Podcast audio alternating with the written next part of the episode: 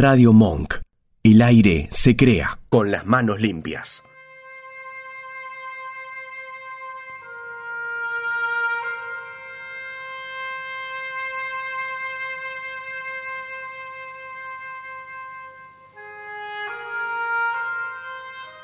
Empezaba parecido al padrino, ponele, pero nada que ver. Esta es una canción, una música instrumental de el gran compositor Alan Silvestri, de quien no hemos dedicado un programa particular, así como lo hemos hecho con eh, Ennio Morricone, por ejemplo. Eh, y esta es la banda sonora de Náufrago, Cast Away, protagonizada por eh, Tom Hanks y dirigida por Robert Zemeckis. ¿De quién vamos a hablar hoy? ¿Le, ha gustado la película? Y, por Wilson. Y Wilson. Justamente de, Wilson vamos a hablar. ¿Le gustó la película? Mira cómo te spoileé la columna. Obvio, sí. ¿A quién, ¿A quién no le gusta Náufrago? Y es una película bastante solitaria, por decirlo de alguna manera. Y, no, no, pero solitaria con respecto a hay que empatizar con una persona que está sola en una isla. Hay gente que quizás puede no gustarle o no haberle gustado. ¿A usted le gustó? A mí me gustó, diría que es más difícil no empatizar que empatizar con la situación. Mira, hay cada uno. La verdad que en la viña del Señor hay para todo. No lo quería mucho a Tom Hanks yo cuando era joven y después lo empecé a, a, querer. A mí siempre me encantó, desde quisiera ser grande a... Atrápame si puedes. Atrápame si puedes, bueno, pero eso ya es mucho más reciente, digamos, pero digamos, desde los primeros tiempos a mí siempre me ha gustado Filadelfia, Forrest Gump, de quien vamos a hablar hoy también, pero para no irnos tanto de tema, Wilson, lo ha nombrado una cosa, náufrago, tiene varias, pero Wilson obviamente es la marca de la pelota de vóley, estamos de acuerdo, y era el amigo justamente que le permitió al personaje Chuck, al personaje de Tom Hanks, vivir en esa isla. Un paréntesis, hace poco salió un video de Tom Hanks que fue a ver un partido de hockey sobre hielo y le tiraron una pelota de vóley con la mano roja y se sacó la foto de el reencuentro con Wilson después de tantos años. Pero más allá de eso, hay una cosa que es eh, increíble que la pelota Wilson, o sea, su amigo, le ayuda a vivir y digamos a volver al mundo normal. Y cuando vuelve al mundo normal se da cuenta que su mujer lo había dejado porque no, no quiso, no pudo esperarlo tantos años, cosa que no estaría mal. Pero lo que llama la atención es que lo deja por una pareja, por un hombre, cuyo apellido, apellido es Spalding, que es una marca de pelotas también. ¿Se entiende a lo que voy? Spalding es, lo más notorio es de básquet, digamos. Sí. Entonces, eh, ¿qué nos quiere decir? ¿Es una casualidad esto? No creo que sea una casualidad. O sea, ¿qué, ¿qué, puede simbolizar esto? ¿Que una marca de pelota le salvó la vida y otra marca de pelotas, digamos, lo dejó solo? ¿Tan solo como estaba en la isla? Contrariedades de una película de CMX. Además, Spalding era dentista y justamente lo que más necesitaba eh, Chuck en la isla era un dentista, ¿se acuerdan? Así que mm, ahí hay algo, digamos. Toqué el micrófono mucho, ¿no? ¿Se escuchó mucho? Perdóneme. Eh, hay algo ahí. Entonces, la sección de hoy tiene que ver con algo más que náufrago. Solamente tiene que ver con Robert Zemeckis y el destino. Ladies and gentlemen, fasten your seatbelts.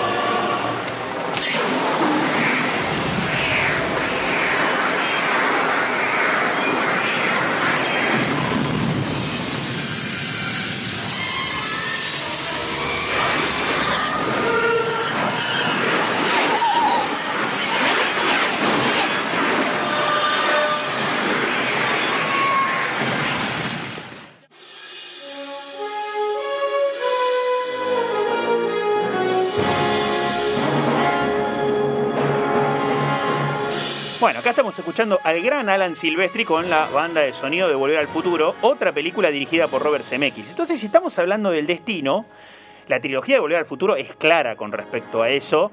Digamos, este, que Volver al Futuro tiene como una visión de los viajes en el tiempo en donde se pueden cambiar las líneas temporales. O sea, algo que uno haga puede eh, cambiar completamente eh, el destino de todos los demás es diferente a otras películas de viajes en el tiempo como Terminator, de alguna manera, en donde el destino es inexorable.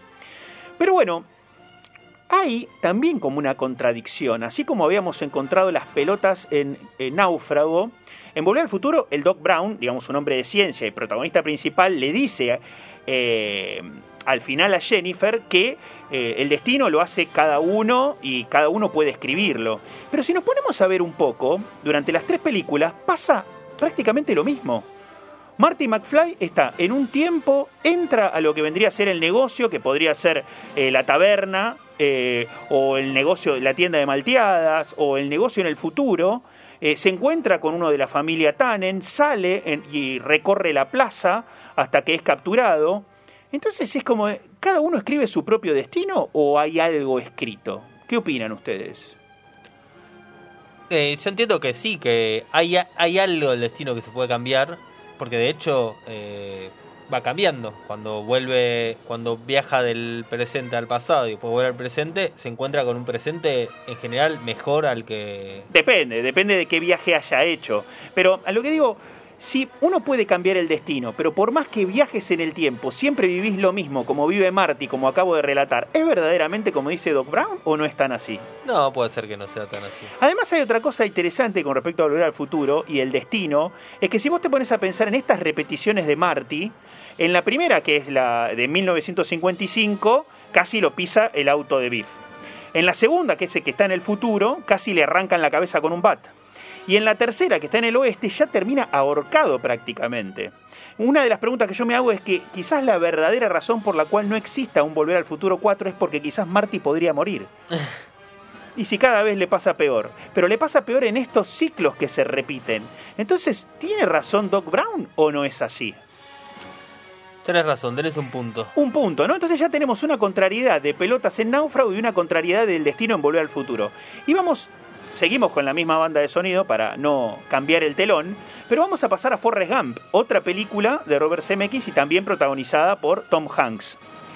Entonces acá se da una cosa muy interesante y es que justamente por un lado tenés a la madre de Forrest que le dice la vida es como una caja de chocolates, uno no sabe lo que va a obtener, o sea que el destino lo escribe cada uno, y por otro lo tenés al teniente Dan, que dice que hay un destino, es más, cada familiar del teniente Dan había muerto en cada una de las guerras de las que había participado Estados Unidos. Entonces acá en esta película, a diferencia de Volver al Futuro, se plasman las dos opciones, que está escrito o que no está escrito.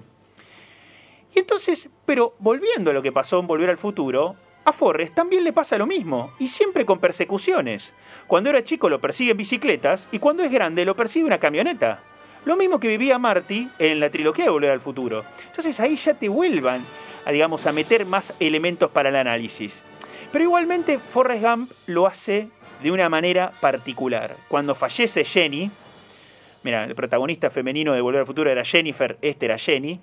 Cuando fallece Jenny, en la mejor escena quizás de la película, de Forrest Gump, él está parado ante la tumba y le dice, yo no sé si la vida es como decía mi mamá, o sea que cada uno escribe su destino, o como el teniente Dan, en donde el destino está hecho.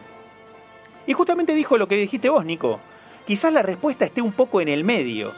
O sea que tenés más o menos la respuesta que dio alguien que tiene un coeficiente intelectual de 85. Pero, pero más allá de eso, pensé que iba a haber risas, pero no, no, no, no fue muy festejado. Me, me reí yo. Ah, bueno, entonces es lo sí, que sí. cuenta.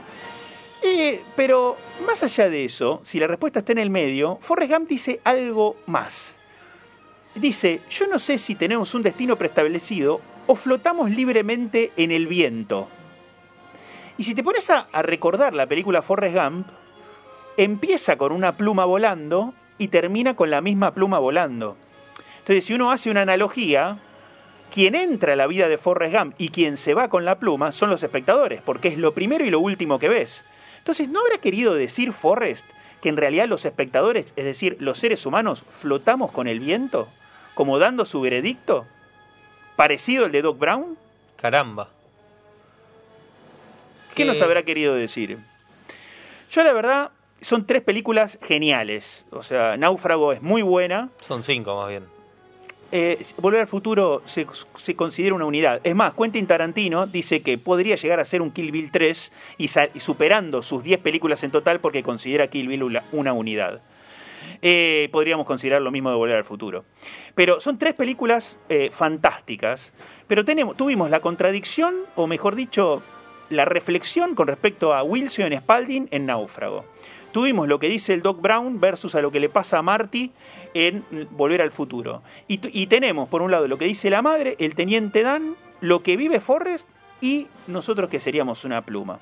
La verdad que me parece que fue suficiente para Robert Zemeckis y esta brillante muestra de cine. ¿Le parece? Y, Así no- es. y nos vamos a retirar con lo obvio, con lo que todo el mundo quiere. Después de esto, Huey Lewis. Claramente. Pero antes, un sonidito de lo mejor de Volver al Futuro. A ver.